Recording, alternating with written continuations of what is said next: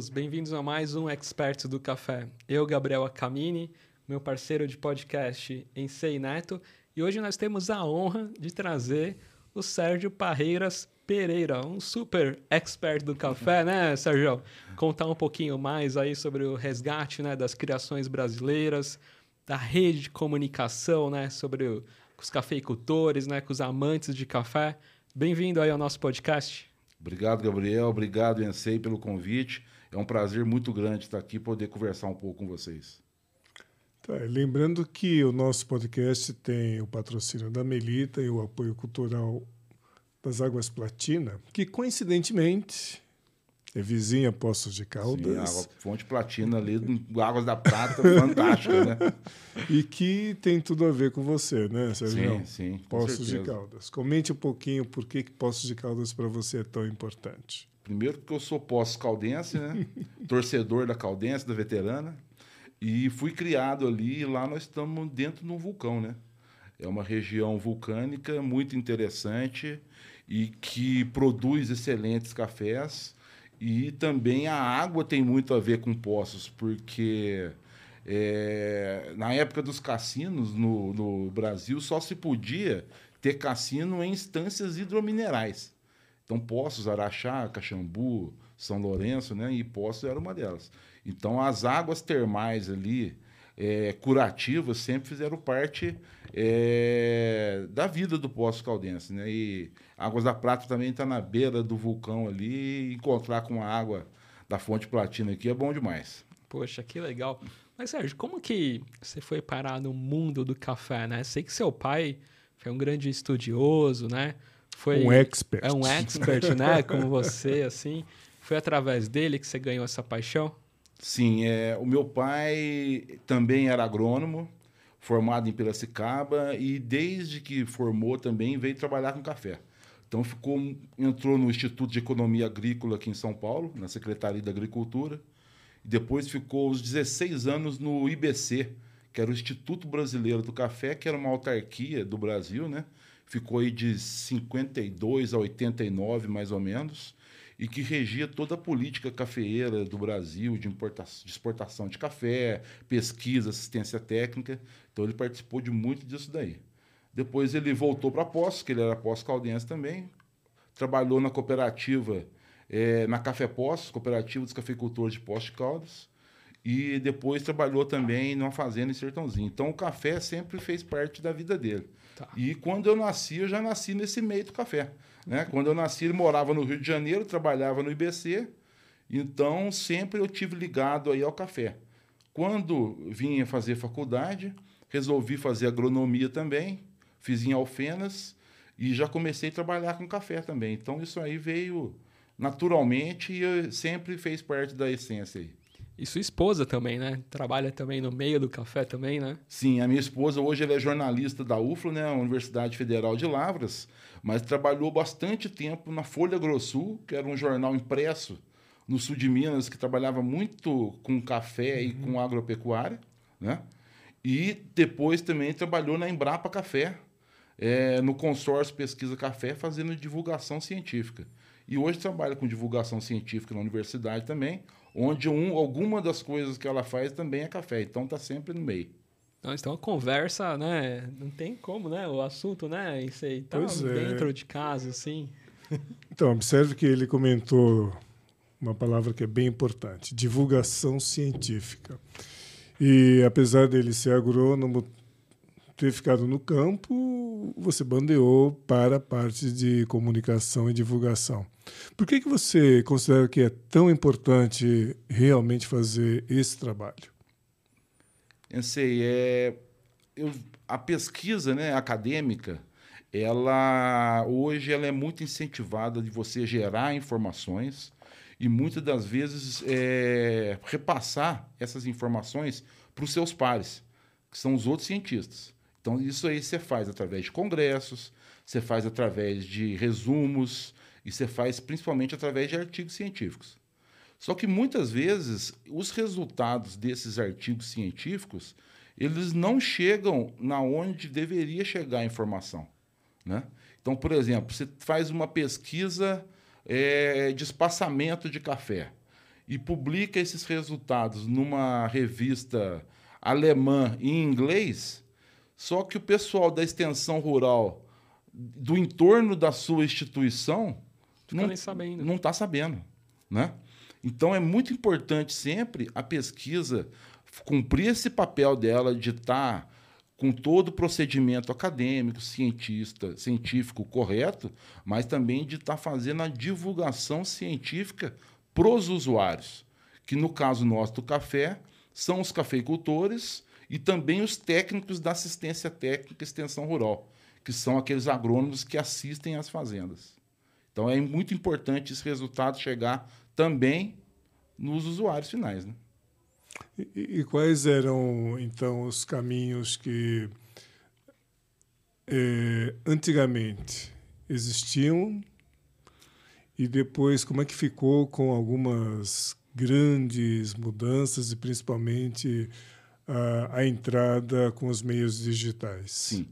É, do ponto de vista de fazer essa divulgação científica para os usuários, é, os métodos mais utilizados eram os dias de campo, né? que você conhece bem. Então, são, por exemplo, os produtores e os técnicos da extensão vão até uma fazenda, algum local, uma instituição de pesquisa, e lá se colocam várias estações de campo, uma de melhoramento genético, uma de espaçamento, uma de poda, e o pessoal vem passando em cada uma dessas estações e vem tendo uma micro palestra ali de 10, 15 minutos, vê no campo também aquela tecnologia, aquele ponto que está sendo demonstrado e segue em frente. Então é presencial. Isso aí chegava a um número restrito de pessoas, porque tinha dificuldade de deslocamento, o custo, uhum. a dificuldade, né? Então essa aí era uma das metodologias clássicas.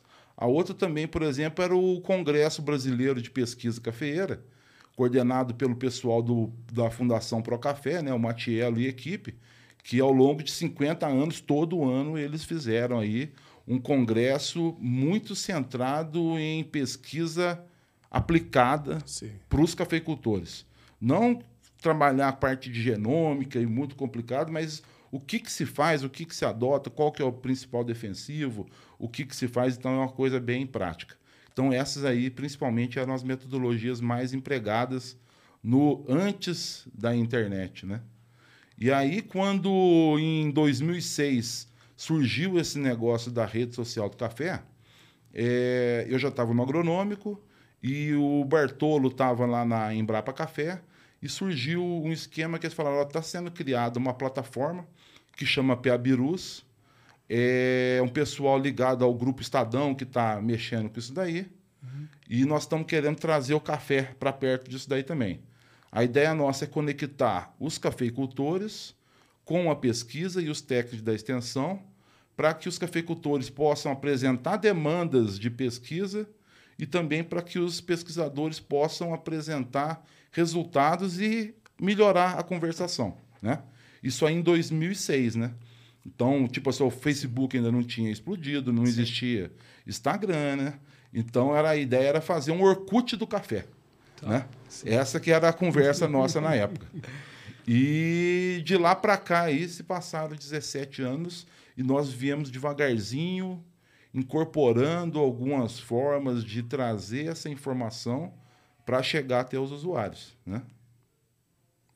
Você tem uma ideia de quantas pessoas acessam o Piabirus hoje para acompanhar as notícias da rede? Sim, a gente desde 2007 faz um acompanhamento pelo Google Analytics é, na plataforma, né? E alguma coisa em torno de 1.500 a 2.000 pessoas diariamente, uhum. diferentes. Então são IPs diferentes. Caramba. Né? E, e todas ligadas ao sistema agroindustrial do café. Caramba, acho que até nesse período, acho que mais de 20 milhões, né? Não sei se já passou. Sim, nós já estamos com lá, 20 e poucos milhões. 26 milhões de acessos, né? Olha. É muita coisa e muita gente que acessa diariamente essas notícias e informações. É muito bacana, né? Estava até comentando com o Ensei, porque chega, acho que por volta das 7 horas, acho que um primeiro informativo, depois vem outro às 11, né? Sim. Sérgio, é bem, bem dinâmico, né? E, e até os esforços, né? Hoje tem a equipe, né? Que ajuda a compilar e tudo mais. Então, para quem quer informação, não falta, né? Não falta e a ideia nossa é por onde a pessoa estiver borboletando pela internet, cai alguma coisa de café no colo dela. Sim. Né? Então a gente começa realmente cedo. Hoje, por exemplo, eu mandei o primeira notícia aí, era 6 horas da manhã. Né? E então a pessoa acorda, a primeira coisa que ela vê geralmente no celular dela já é uma notícia nossa. Caramba. Né? E eu acho que é muito legal, até você estava vendo uma matéria do Sérgio, que acho que está em mais, né? Sérgio, me corrija se eu estiver errado, mas acho que mais de 140 países, né? Como o Brasil, um do, né, o principal produtor aí de café, países, né, como Estados Unidos, acho que até o segundo após Brasil, de consumir. Então ele põe lá num, num tradutor lá e países assim, hum. né, consultando as, as, informações que o Brasil solta. Muito interessante isso, né? Sim, e o peso do Brasil é, no mercado de café mundial é muito grande, né? Porque Sim. nós somos o maior produtor exportador, segundo maior consumidor. Então, o que acontece aqui reflete no mundo inteiro, inclusive em mercado, em preço, em qualidade, em tendência, né? Então, uma geada no Brasil, por exemplo, ela repercute na Bolsa de Nova York, repercute na Bolsa de Londres, né? Então, tem tudo isso aí. Então, as pessoas dos outros países, eles acessam realmente a rede, é, para estar tá buscando esse tipo de informação e saber o que está acontecendo aqui. Né? Olha. E eu encontro, às vezes, com algumas pessoas de fora, Colômbia, Costa Rica, Guatemala, né? o pessoal da América Central, e fala, não, eu, todo dia a gente acessa para saber o que está acontecendo. Uhum, né? e, e, são muitos países mesmo aí que estão com a gente. E com esse advento, né? Assim, tem alguns amigos assim conhecidos de Instagram, eu não conheço pessoalmente, mas eu vejo que são, sei lá, terceira, quarta geração de produtores de café. Então eles já estão ligados, né? Essa parte tecnológica, além da rede, assim, dessa parte de que antes era feito na visita em campo, tal. Tem alguma outra, além desse trabalho, né, da, da de comunicação, tem algo assim diferente que você tem visto acontecendo, sei lá, ou em, né, não só lives assim em congressos, mas lives em campo, alguma coisa diferente que você tem visto acontecendo? No, no começo, uma das coisas que nós fizemos é que a gente chamava de dia de campo virtual. Tá. Isso aí lá em 2010. Poxa, que legal. Né? Então, tipo assim, ninguém pensava nisso. E nós começamos a fazer é, a filmagem em cada uma das estações de campo. Eu sempre tive um parceiro muito grande, que inclusive é amigo do Ensei, que é o Antônio Sérgio de Souza, lá da uhum. revista Cafeicultura que é um cara muito bom de café. Ele depois Sim. fez agronomia, fez mestrado em café. Ah, e fez engenharia de alimentos. Sim, né? sim. Ele fez engenharia de alimentos, agronomia, depois fez mestrado. E isso depois que ele já tinha 20 anos de jornalismo prático Caramba. em café. Né? e era um cara fuçado. Nós chegamos a fazer transmissão ao vivo de evento com um computador, um modem daqueles que se encaixava do lado do computador e uma webcam em cima de um tripé. Caramba. Isso aí tá tudo disponível pro pessoal até hoje, porque continua filmado, né? Aí agora com o Elon Musk aí, né, com o Starlink e tal, você já pode estar tá lá no, onde não pega sinal, né? Sim. Tem uma antena ali e fazer uma transmissão, né, Sérgio? Não, e essa quebra das barreiras geográficas que são muito interessantes, né? Porque imagina você ver a dificuldade de produtores da Bahia, Espírito Santo, Paraná, até São Paulo virem para um dia de campo em Varginha da Fundação Pro Café, por exemplo. Uhum, deslocamento, verdade. o custo, o preço disso aí, a dificuldade. Mas eles não, não deslocando, mas eles podem ir lá e ver cada uma das estações de campo, o que, que foi feito, feito. o que, que foi falado. E outra, fica gravado, né? É Sim. É assíncrono. Sim. Então, qualquer momento, ele pode ir lá e acessar aquela informação. Nossa, que bacana. Né? E, e aí, desses eventos aí, você tem alguma história interessante que marcou muito você? Ah, uma história interessante é que nós fizemos a primeira transmissão ao vivo do Café do Brasil. Né? Tava tendo um simpósio dos cafés do Brasil, organizado pela Embrapa, lá no Espírito Santo, em Vitória. E na época, é, a direção lá da Secretaria da Agricultura do Espírito Santo, eles tinham uma web TV que eles estavam tentando também, 2009, 2010, tentar emplacar. E aí nós fomos lá, eu, Antônio Sérgio, conversando com os caras da secretaria, o secretário era conhecido nosso, amarramos e conseguimos transmitir ao vivo esse simpósio lá ao vivo para todo mundo do Brasil. Então, em termos de internet, não tinha acontecido ainda. Olha, que bacana. Né? Foram os pioneiros. Fomos pioneiros. E, e, depois, né, veio a pandemia aí e live virou quase que um inferno, né? Porque você abre teu Instagram, tem hora ali que tem 20 lives acontecendo, né? Uhum. E, mas, e outra, hoje você só precisa de um, de um celular. celular. Só um celular, né? Antigamente era trabalhoso, que eu me falei para você, você pegava, punha, você tinha que ter um sinal de internet, andava com o modem, pagava o modem ainda vivo e tal, né? E webcam, filmadora, então Sim. tentava, tinha todo um aparato.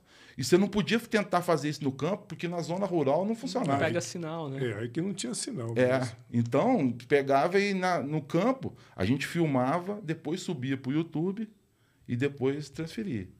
Mas essa é interessante. Nós fomos primeiro a fazer essas transmissões ao vivo no Café do Brasil aí. E ainda bem que está registrado, né? É, tá. poxa. E isso é muito importante. Sim. É, porque, assim, a geração mais nova, né, que começou no café recentemente, a gente chama de geração TikTok, porque só conhece as coisas que, através do TikTok. Então, o que foi antes não, não tem essa memória. Então, eu, eu creio que realmente você colocar tudo isso, pontuar, deixar registrado, as pessoas terem a possibilidade do acesso a qualquer momento, é, permite ter uma visão clara de como foi a evolução do setor, né? Sim. Até a gente estava comentando de alguns resgates, né, assim, de criações brasileiras, mas antes disso, Sérgio, você trabalha no IAC. Para quem está assistindo e não conhece, explica um pouquinho do seu trabalho, até as pesquisas, né? Ah, e conta um pouquinho da história do IAC. Sim. Sim. A importância dele. É, o IAC é uma entidade muito interessante, né? Ela, nós vamos completar agora na terça-feira que vem 136 anos. Olha. Né? Então é uma das poucas instituições que ainda são da época do Império. Então o imperador Dom Pedro II, que tinha uma cabeça muito à frente do seu tempo, né? Ele até em conversa com cafeicultores da região, eles viram que não existia base científica para agricultura para baixo do Equador. O que existia de ciência era de clima temperado, Estados Unidos ou Europa.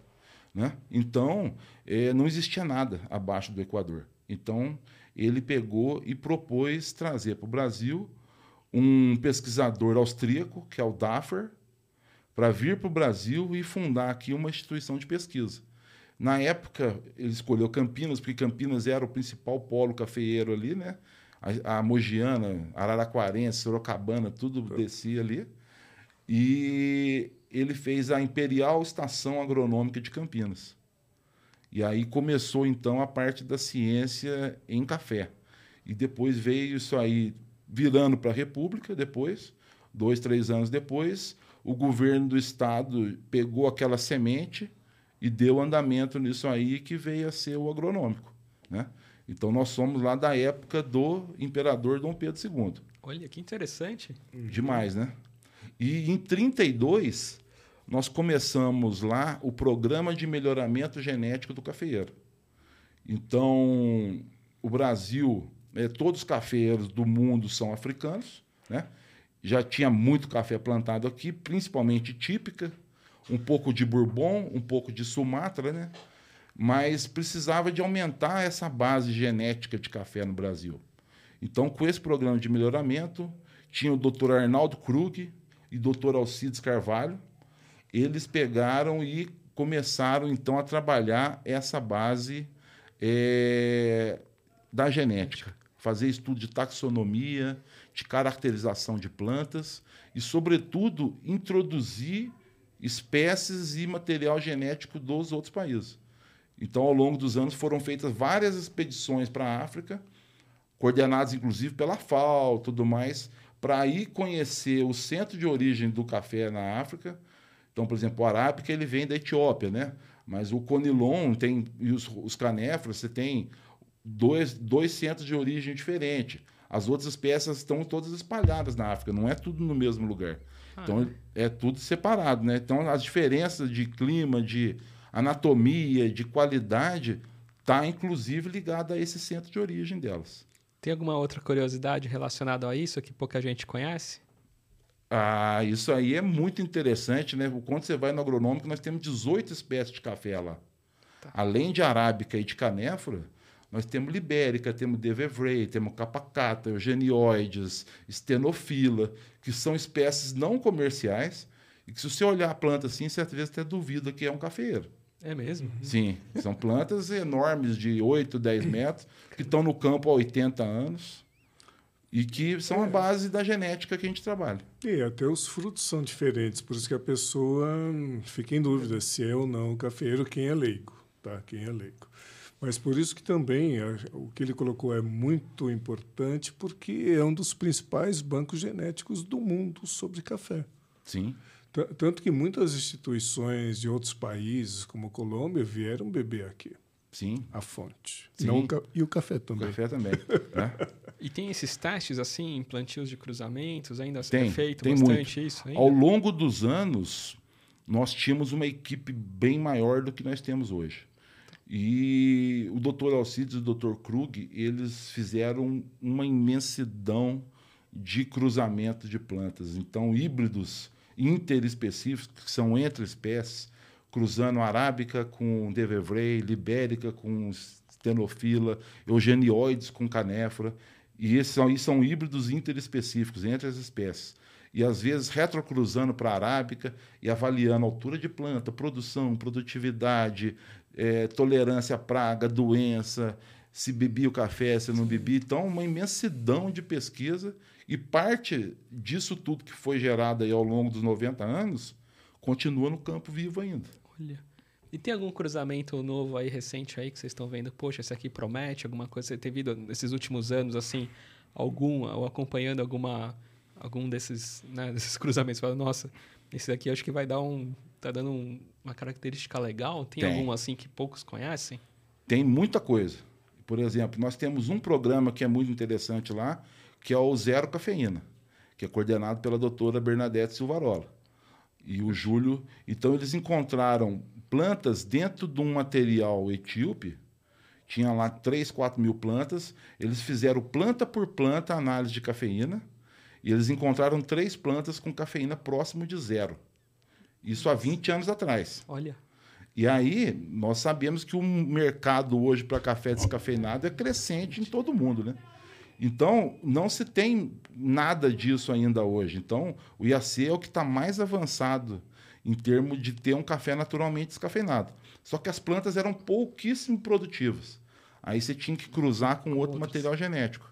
E depois avaliar a descendência. Uhum. Então, está nesse trabalho aí. Então, esse aí é um esse trabalho. é um trabalho que vai colher bons Sim. frutos aí de. Essa semana que passou, eles deram uma entrevista para Reuters né? E foi muito falada, muito difundida, saiu no The Guardian, saiu para todo lado que eles estão numa fase agora aí de finalização desse material e que falta pouco para poder é, ser trabalhado. Está precisando de mais uhum. parceria público-privada para conseguir finalizar esse material. Olha que interessante, hein, isso aí. Pois é, o, o inclusive é, esse trabalho do Dr. Alcides, ele é tão importante que o primeira, digamos assim, variedade que a gente pode classificar como moderna, que inclui uma genética que combina arábica com canéfora, é dele. E isso aí abriu uma perspectiva completamente diferente para espécies, aliás, para variedades que hoje estão sendo muito utilizadas, porque elas são mais versáteis, Sim. são mais estáveis em termos de produtividade e, principalmente, também porque não tem aquela flutuação normal, porque são mais resistentes e trabalham melhor a parte assim fisiológica, né, de nutrição, com, que os arábicas, que é o caso do Obatã, que é o primeiro, podemos assim dizer, híbrido é, moderno ou uma variedade moderna que é dos anos 50 o, o, que é mais impressionante ainda. Todo mundo fala, oh, Batana, é coisa. Estamos em 2023, mas foi, são quase 70 anos. Sim. E, e muito interessante isso aí que o, o Neto está falando, porque a ferrugem veio entrar no Brasil em 1970. Né? Então, a ferrugem oficialmente chegou no Brasil em 1970. Só que as pesquisas de resistência e tolerância à ferrugem tiveram início na década de 50, que é esse período que o Neto falou. Então, É, a pesquisa era feita lá, fazia-se hibridação entre as espécies aqui, que veio da Uicatu, uhum. veio da Obatã, o Tupi, esses materiais aí, e você pegava a semente disso daí, você não podia trazer a ferrugem para o Brasil, né? Você pegava esse material e mandava para Oeiras, em Portugal, é, que tinha o Centro de Investigação da Ferrugem do Cafeeiro, e lá eles viam o nível de susceptibilidade, tolerância e resistência dos cafeeiros.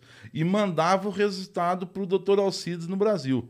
Aí ele pegava daqueles, vamos supor, daqueles 200 materiais, ele separava. Esses daqui são tolerantes, esses são resistentes e esses daqui são suscetíveis. E a partir dali ele tocava em frente as gerações que estavam aqui.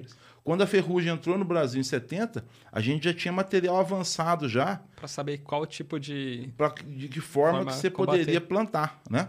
Exato. Então é uma pesquisa que anteveu o problema. Então, apesar de ter ocorrido assim, problemas na, nas lavouras, né, não foi tão assim é, ruim como aconteceu na, na Colômbia. Na Colômbia foi desastroso, porque eles não tinham variedades que pudessem suportar melhor ou se comportar melhor ante a ferrugem. Depois desse trabalho, eles vieram ao Brasil, levaram o material para lá e começaram a dar também sequência num projeto similar que aí se esparramou pela América Central, que aí você tem as, as variedades é, híbridas assim que são muito similares ao que nós temos aqui no Brasil. Aí que a coisa começou a controlar um pouco mais. Sim.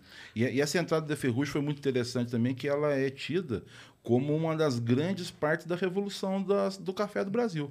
Uhum. Porque teve que mudar o estilo Tudo. da cafeicultura. Em detrimento disso. Disso, porque você trabalhava com plantas enormes, é, plantadas em reboleira, muito próximas uma da outra, numa largura tal, negócio quadrado, e depois você precisou começar a aplicar defensivo, melhorar a parte de nutrição mineral, fazer poda, melhorar espaçamento. Então, na época existia o IBC, né, que era o Instituto Brasileiro do Café, eles tinham um grupo lá, que era o GERCA, que fez toda essa reestruturação dos cafés do Brasil. Então o tamanho um pouco do talhão era, diminuiu um pouco até em detrimento disso? É, na verdade, baixou o tamanho baixou das, plantas. das plantas. Baixou as plantas, porque antigamente era Sumatra, e, e Catu, e Obatã, Obatã não, é, Mundo Novo, Bourbon, Bourbon, variedades de porte alto. Então, com isso daí, eles baixaram a, o tamanho das plantas e colocaram elas num rank, que a gente chama, que é um plantio mais ou menos em aí linha. que vai em, em linha. linha. Então, aqueles cafés alinhados que a gente vê as fotos, já é disso daí. Porque você tem como adubar e pulverizar esse café para algum problema. Nossa. Ah, e tem até um. Puxando isso aí, tem um, uma coisa que é muito interessante, porque se você pegar, inclusive, né, esse dado que o Sérgio colocou agora, naquela época, a produtividade média brasileira era em torno de 7 para 8 sacas por hectare. Para você ter uma ideia. Por quê?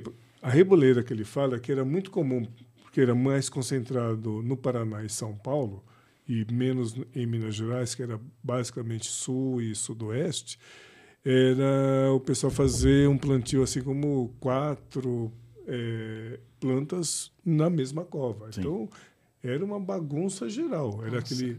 E aí eles faziam quadrado para poder dar espaço. E se você ainda olhar as fotos mais antigas, as árvores eram tão grandes, assim de 4, 5 metros, que o pessoal só colhia com escada. Nossa, diferente. É, é, era muito louco. Sim. E, e, aí aconteceu uma coisa muito interessante. No momento em que passou para esse modelo de Henke, a produtividade ela dobrou. Aí ela passou já nos anos 80 para 90, numa média de é, 16 sacas por hectare.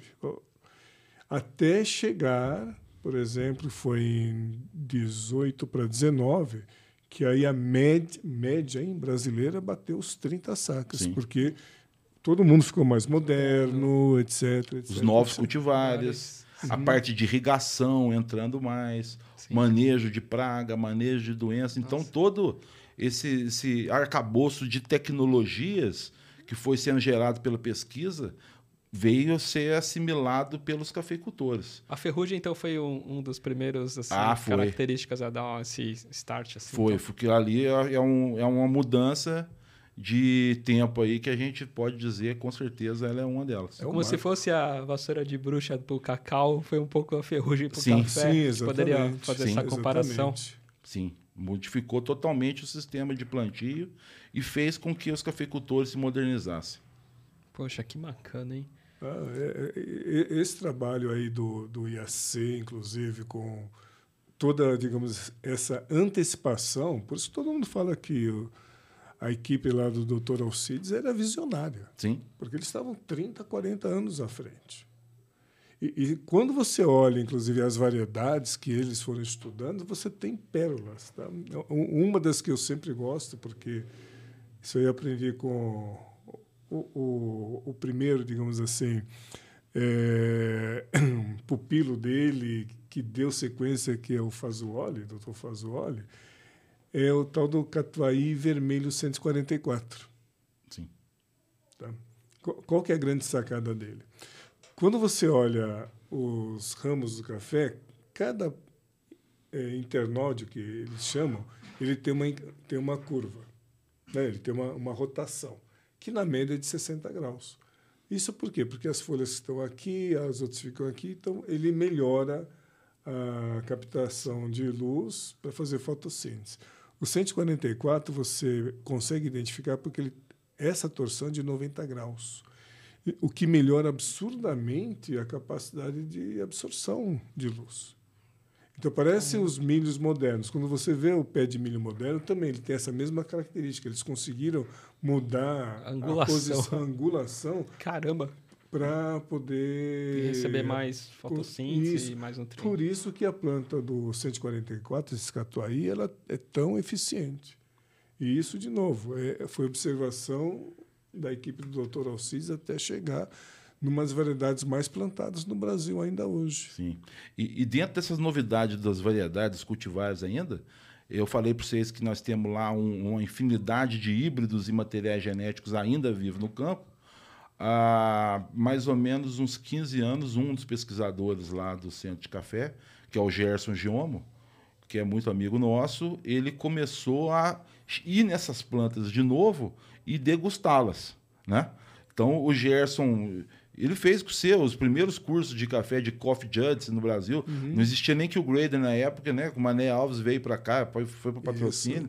Então ele começou a beber café, mas num- de acordo com o método SCA, que é um dos métodos hoje mais preconizados, né? E, ao- e- e tendo acesso a esse material genético. Nossa. Então, é, ele começou a selecionar, dentro de materiais antigos, perfis sensoriais que não eram comuns para aquela região, quando você tem alguma coisa de, de cultivar. Então, por exemplo, teve ano que nós fizemos alguns cups, aí, algumas degustações de café na Semana Internacional do Café e apresentamos esses cafés para degustadores do mundo inteiro e que as pessoas falaram, pô, isso aqui é um perfil de Quênia. Né? Isso aqui é um- parece um lavado, parece um- mas na verdade era um café produzido em Campinas a 650 metros. Né? Então, esse programa também, em termos de inovação, é um programa que eu acredito muito, que é retornar nesse essa bagunça genética que foi feita ao longo dos anos, porque antigamente a qualidade sensorial ela não era um dos atributos-chave. Eles falavam bebeu ou não bebeu Pois é. né? Bebeu? Bebeu é que é tipo duro para melhor, Sim. né? Não bebeu é porque era riado, riozona e tal. Então, era por aí a seleção. Via se a peneira era boa, o tamanho da semente, e avançava. Só que tem materiais genéticos que foram reprovados no passado porque a peneira era baixa, porque dava muito moca ou concha. E que, em termos de perfil sensorial, hoje ele apa- apresenta características que são muito buscadas no mercado, inclusive. Né? Poxa, que legal. Isso aí, aproveitando aqui o ensejo né, de café que a gente tá falando, vamos puxar uma, um cafezinho aqui pra gente? Ah, então vamos preparar o nosso café para depois continuar. Boa, Tá bem? Legal. beleza. Bom, Sérgio, vamos aproveitar agora. Café. Sem cafeína não dá. Não é? Esse é do Sérgio, esse aqui é do Gabriel. Estamos bebendo Melita.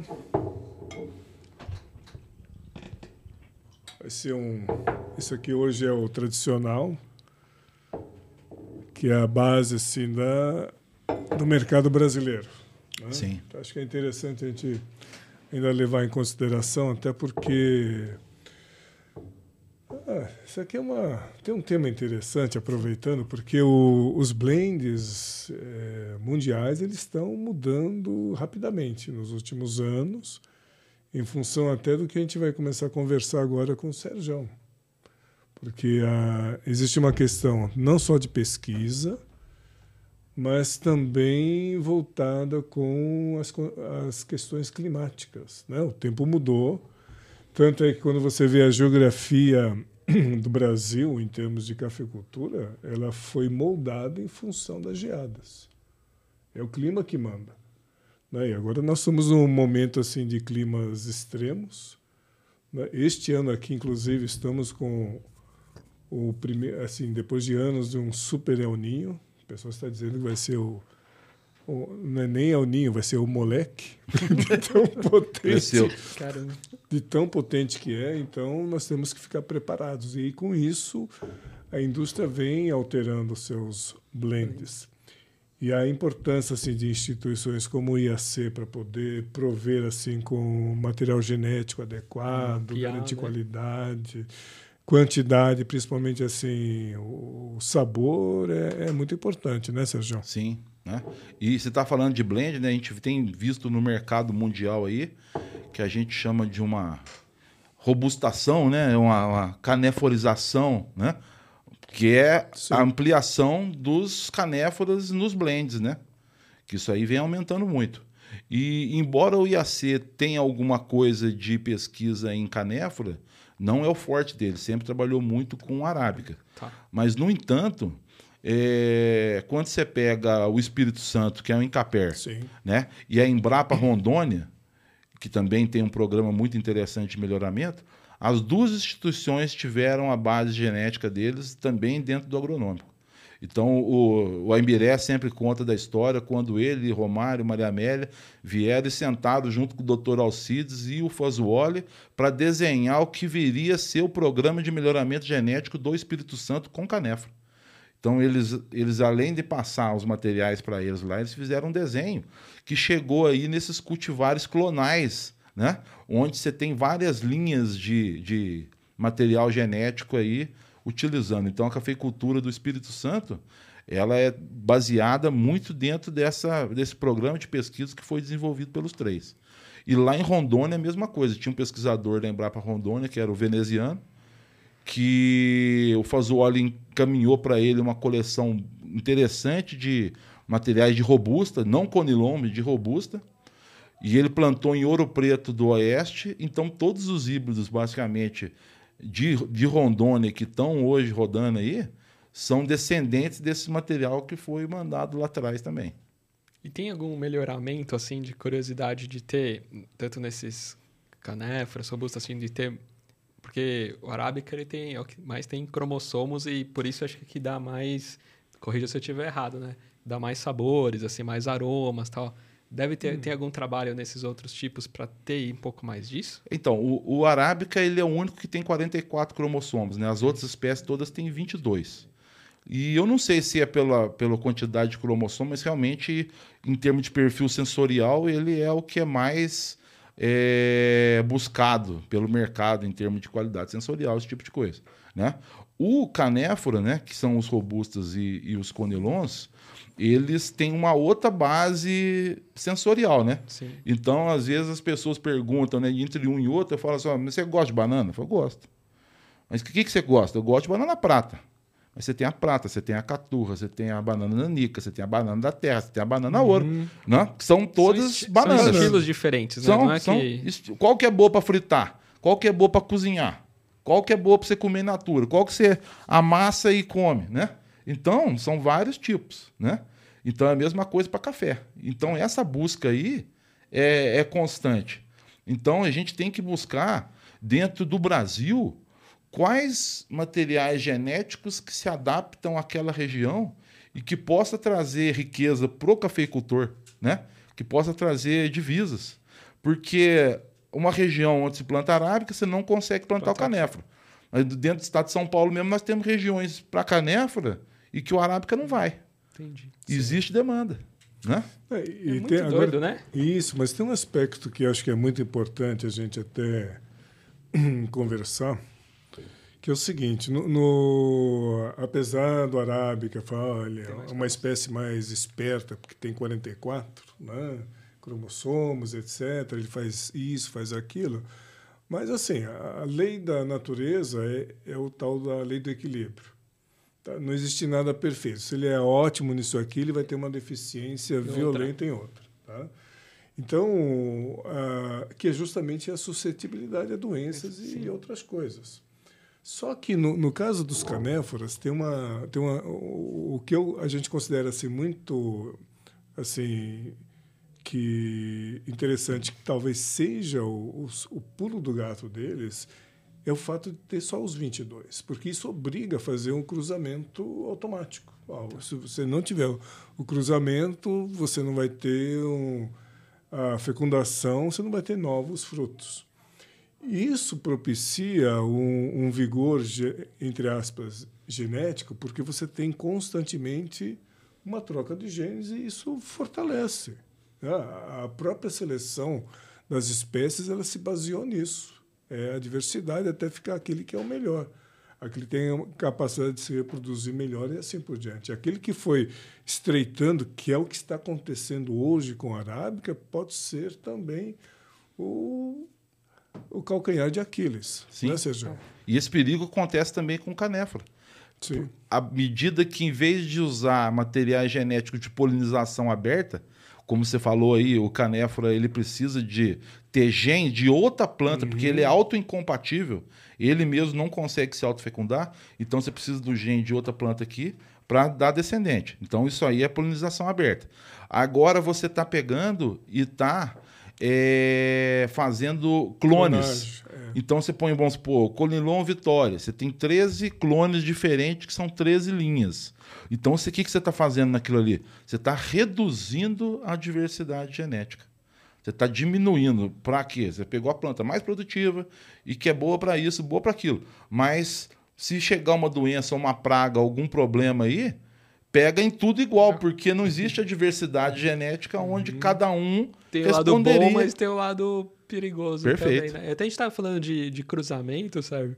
Conta pra gente lá, aquela, você tava explicando um pouco, né, como que faz tal. Sim, dentro do, do agronômico, né, é, um dos passos que se tem lá é fazer o cruzamento entre plantas. Sim. Então, por exemplo, você pega aí um material genético que tenha zero cafeína. Você fala, achou a planta, vamos cruzar ele. E aí você tem, você fala assim, eu vou cruzar com o quê? Ah, não, posso cruzar com o Batã, com o Bourbon, com o Mundo Novo, com o Catuaí, com o Paraíso. Aí você escolhe quem que vai ser, por exemplo, o parental masculino. Entendeu?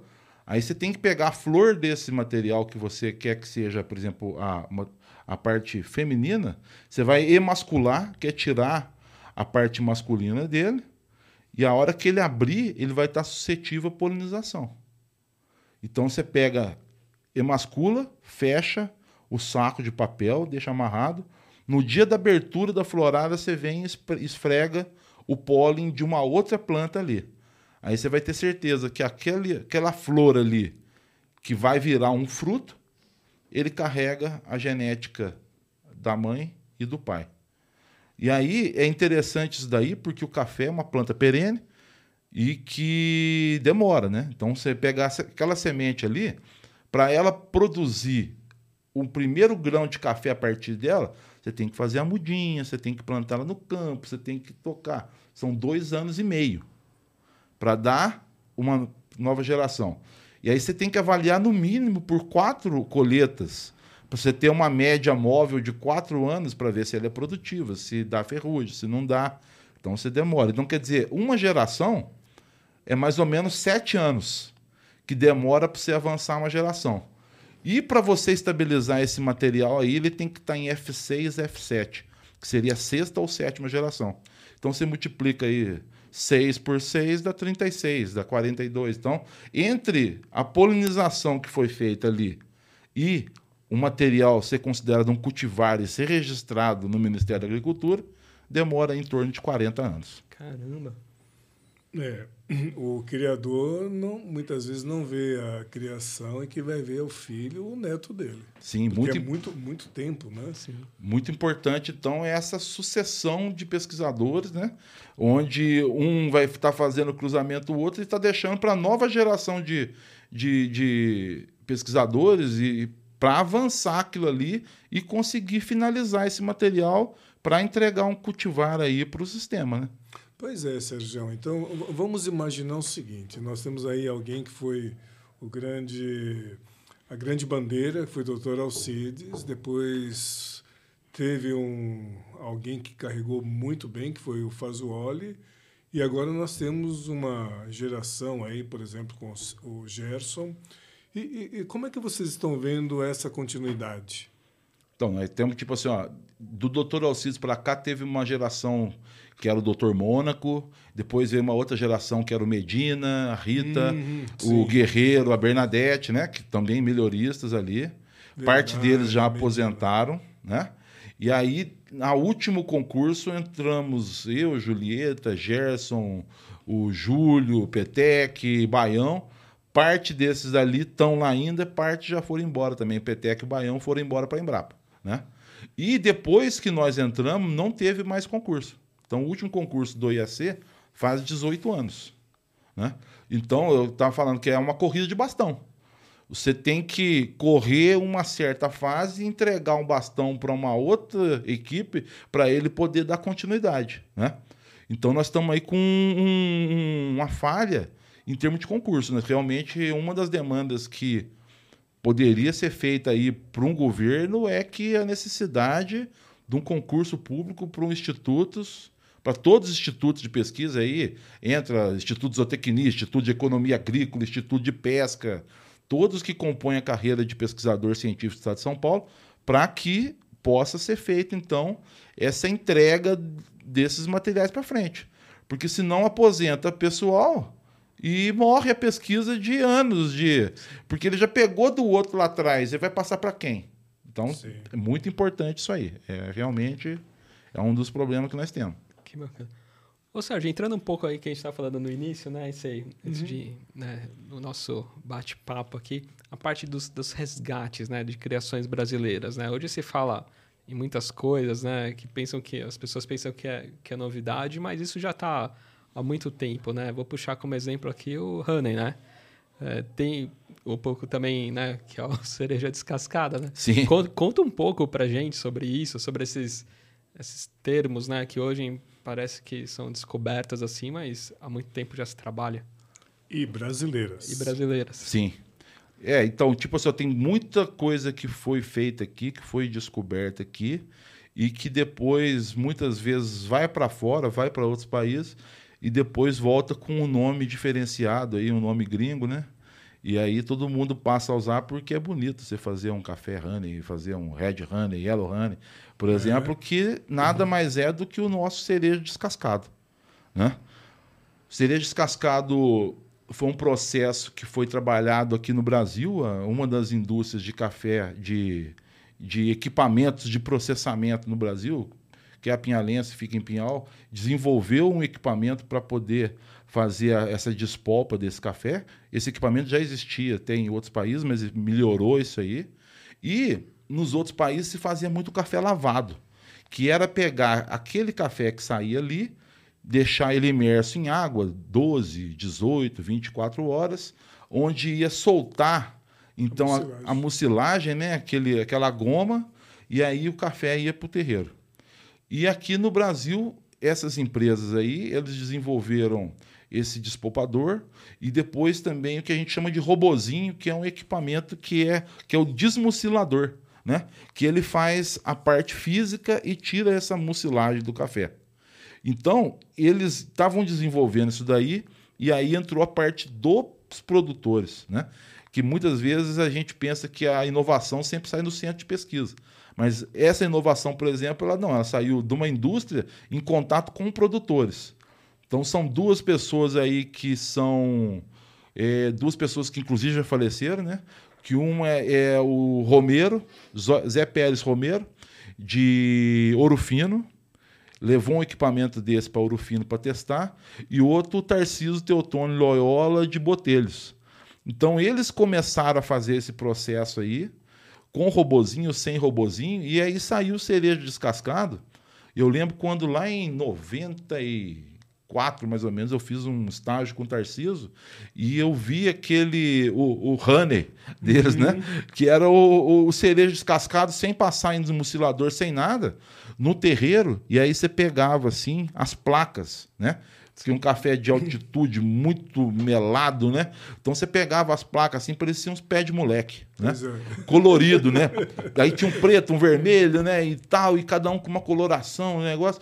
E aí, à medida que aquilo ali ia secando, e você ia mexendo com ele no terreiro, você ia virando, ele ia soltando aquilo ali e dando perfil sensorial totalmente diferente do que é um café natural Uhum. ou de um café lavado, né? Isso aí o Neto pode falar melhor do que qualquer um para gente. Então é um outro produto a partir do mesmo café que está sendo colhido na roça. Então você pode fazer natural, você pode fazer desmucilado, você pode fazer. Então os honeys, na verdade, são o nosso CD, cereja descascado, que nasceu aqui no Brasil de uma parceria da indústria com dois agrônomos aí que realmente é, fizeram história do café do Brasil aí. É, e que virou hoje um, um dos equipamentos mais vendidos em todo o mundo. Você vê equipamentos brasileiros que fazem esse sistema de descascamento na América Central inteira, Peru, na, na Colômbia principalmente, e, e, e também na África e na Ásia. E brasileiro. Brasileiro, exatamente, porque eles vão montar Sim. essas plantas lá.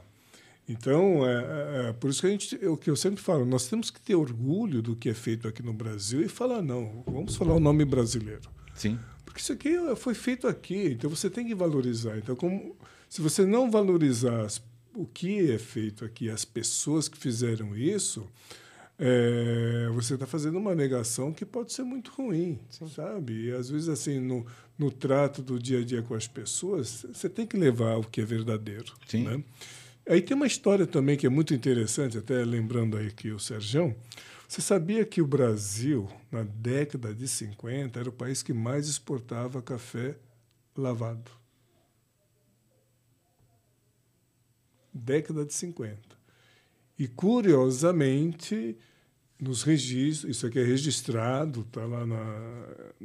Seria, hoje seria o Secafé, né, que seria o conselho lá dos exportadores, mas anteriormente tinha uma outra entidade né, que fazia a exportação. Você tem esses registros de que 8 mil sacas de café eram exportadas Caramba. a partir de Córrego Danta, que fica do lado de Campos Altos, de um produtor que ainda mantém lá, dá para você ver, os tanques de fermentação. De fermentação anos 50. Então não é novidade. Ah, a Colômbia faz o lavado. É que eles conseguiram colocar um nome diferente. Sim. Colocaram só o Washington, que é coisa americano, marketing e tal. E aqui o brasileiro que não, não tinha esse, esse amigo do marketing falou: não, isso aqui foi um degomado. E até você falar degomado, o Washington é lavado é mais fácil. Sim. Tem também o terreiro suspenso, né? Também, também, né? O terreiro suspenso surgiu do Brasil, né? Os relatos que a gente escuta é que ele surgiu no Brasil, inclusive no começo das Expo Cafés, né? Uhum. Que é a feira que tem em Três Pontas, que é a maior feira da cafeicultura brasileira, da porteira para dentro, né?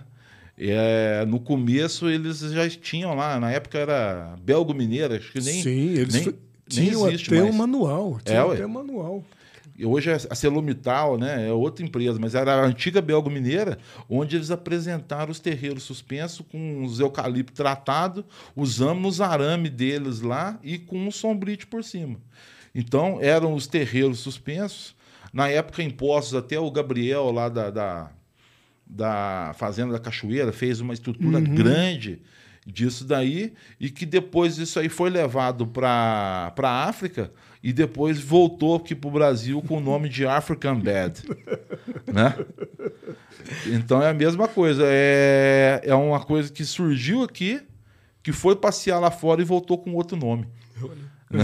É, brasileiro é vira-lata de vez em quando. Não né? é? Tem muita gente boa, mas tem alguns que se rendem ao nome estrangeiro. Não, e a hora que a gente tava, que o Neto tava fazendo café aqui, nós estamos brincando ainda do bypass, né? Pois é, Né? bypass. Que é a parte que você pega e aumenta a concentração de água no café já finalizado, que traz o nome bypass por causa que tinha uma máquina que estava escrito, né? Que na verdade bypass é desvio, porque ela não, en- não entra pelo sistema que você faz a, a- a percolação, né?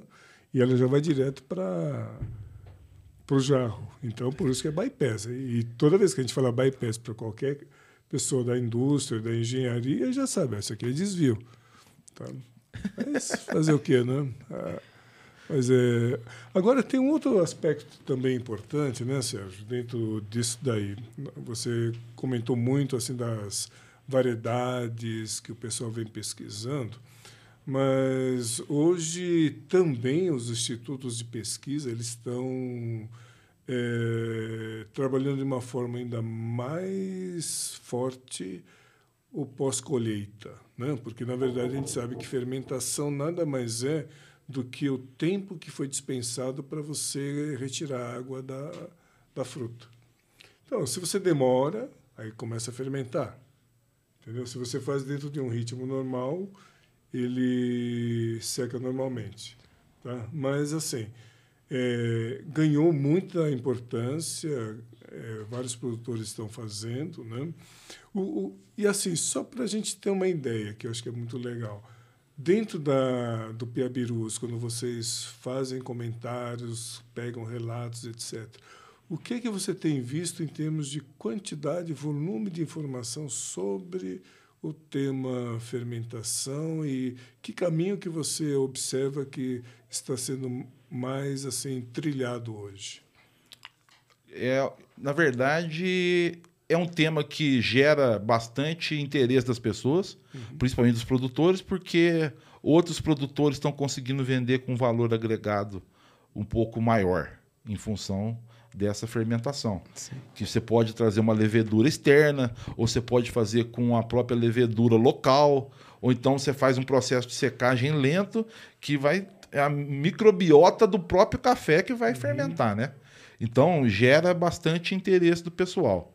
Eu vejo também que muita gente está tentando, né? Todo mundo está tentando fermentar café e fazendo de tudo que pode, né? Tem por exemplo, eu lembro do, dos primeiros cafés fermentados no Brasil foi o Saldanha, que trouxe um, uma levedura de champanhe da Bélgica, né?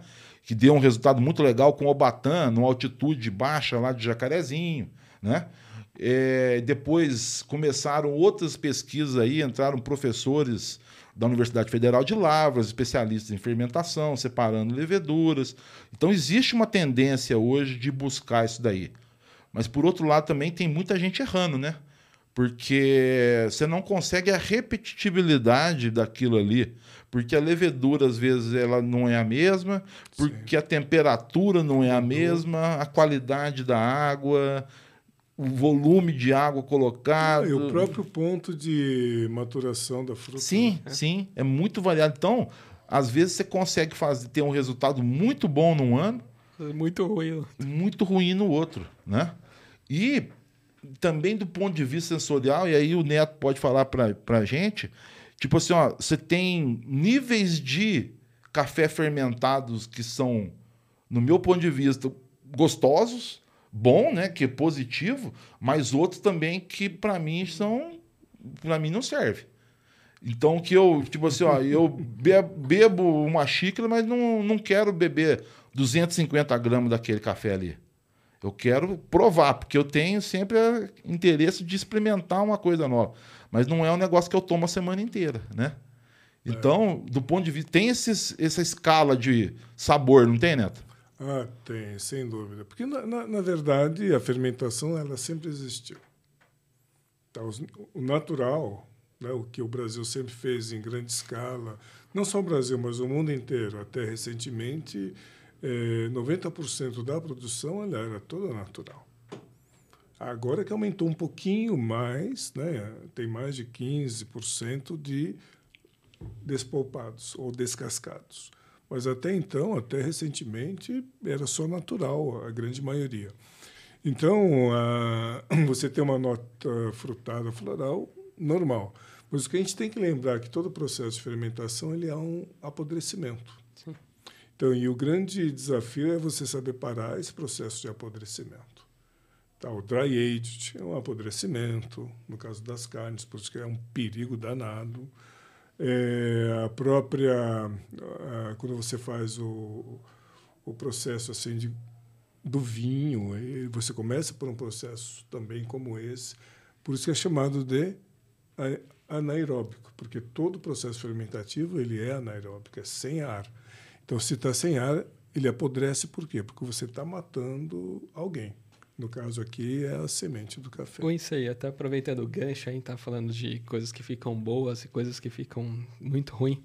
O que, que você já viu aí de mais doido, gente fermentando, colocando, a gente põe coisas, frutas, outras bebidas. Teve algum que você viu bem estranho mesmo, assim, alguém fazer? Olha, o pessoal, é, eu já vi assim, testes assim muito realmente muito loucos, né? muito doidos. Né? É, eu, eu venho da indústria. Né? Eu venho da indústria, toda a minha formação, digamos, nessa área de engenharia de alimentos, ela é, sempre foi voltada para a fermentação. Então, trabalhei todos os anos na indústria com fermentação. Então, a gente tem algumas, ah, alguns procedimentos que a gente considera ser fundamentais, que não podem falhar. Eu creio que talvez o risco maior é o fato de que o pessoal não tem as chamadas boas práticas de fabricação. Então, isso é muito perigoso, que pode, se ele tiver uma, um, uma contaminação, digamos assim, muito tóxica, tá? que é muito comum acontecer em processos como esse, ainda mais se deixar muito tempo, é, esse produto chegar nas pessoas e causar um problema sério de saúde. Porque o problema não é você falar, ah, a torra vai matar. Fala, não, a torra mata o, o que já está morto, que é o microorganismo. Mas a toxina, ela fica. Esse é o problema. Sim. Às vezes até potencializa, né? Não sei se tem a ver. Não, não, não, não, não, é, não. é, que ela fica. fica é, tá. Porque muitas vezes ela, ela vai se decompor numa temperatura que é muito maior do que quando você finaliza Sim. a torra. Sim. Então, é, e, então tem que ficar esperto com a saúde, né? Sim. E inclusive com esses sabores, porque tem muita coisa chegando no mercado ruim. E tem coisas, por exemplo, que não deu certo e que mesmo assim a turma tenta vender, né? Pois é, o que é muito comum, infelizmente. Sim, sim. É, é o mesmo caso. Falar que ó, tem um verdinho aqui, fala, não, isso aqui é uma pimenta caiena, tal. Falo, cara, não existe. Café legal, ele é redondo, ele é macio, ele não tem arestas. Então toda a distringência é porque você tem um defeito de verde ou, ou de imaturo. E da mesma forma, se você tem também uma carga ruim, que é o riado, rio, riozona, que a gente chama assim de podrinho, podre, podrão, Sim. é a mesma coisa. Então, isso aqui não é de hoje, já existe, sabe? Então, esse cuidado ele tem que ter sempre boas práticas agrícolas em todos os processos, né? Isso, e boas práticas de produção, de produção. Porque, porque o que acontece? Quando começa a fazer esse processo em sistemas tipo é, industriais, ó, colocou numa bombona, num recipiente, passa a ser agroindústria. Então, é um outro tipo de responsabilidade. Sim, sim. perfeito. Poxa, que bacana. Ô Sérgio, para quem não acompanha e não recebe né, os informativos, passa suas redes sociais, como as pessoas se cadastram para receber as informações. Beleza. O, então, nós somos da rede social do Café, estamos aí há 17 anos no ar, né? A plataforma é o Piabirus e nós estamos em todos os lugares. Tá. Então, você busca procurar a rede social do Café no Instagram, Facebook, Twitter, tem canal no YouTube. Nós participamos de inúmeros grupos de café também no WhatsApp. Que grupo de, café, de, de grupo no WhatsApp hoje tem de tudo, né? Então uhum. eu participo de muitos grupos também no WhatsApp. Fora isso, é possível também cadastrar para receber um mailing completo por e-mail, porque a gente faz um trabalho de curadoria onde a gente pega todas as informações de café que encontra e coloca no nosso portal mas duas vezes por dia nós selecionamos as principais notícias. Então isso aí chega em todas as outras mídias satélites da rede. Tá. Agora, se quiser um mailing completo também, é possível. Então é só fazer contato com a gente no Instagram, rede social do café, ou no meu pessoal, que é o Pereira Cafés, também, que ali a gente consegue cadastrar. A gente fala que é o batismo digital do café. A partir dali, a partir dali a pessoa começa a receber bastante coisa nossa. Que bacana, poxa. Muito legal. Muito legal, viu? Prazer, viu, Sérgio? ter né, a sua presença, compartilhar aí tanta informação legal, né? Pois é, foi, acho que vai ser muito esclarecedor para todo mundo que tem muita curiosidade que eu tenho certeza que muita gente ainda não tinha acesso. Que legal. Bom, um agradecimento ao patrocínio Melita, né? E o apoio cultural da Água Platina.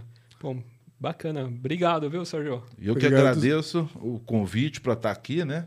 É muito bom reencontrar o Neto, que é um amigo aí da vida toda, conheceu também, você também, Gabriel? Né? Que é um prazer muito grande a gente estar tá conversando sobre café e de poder estar tá passando para as pessoas um pouco que a gente tem feito Sim. aí. Bacana. Tá bem. Até mais. A gente agradece e esperamos vocês no próximo episódio.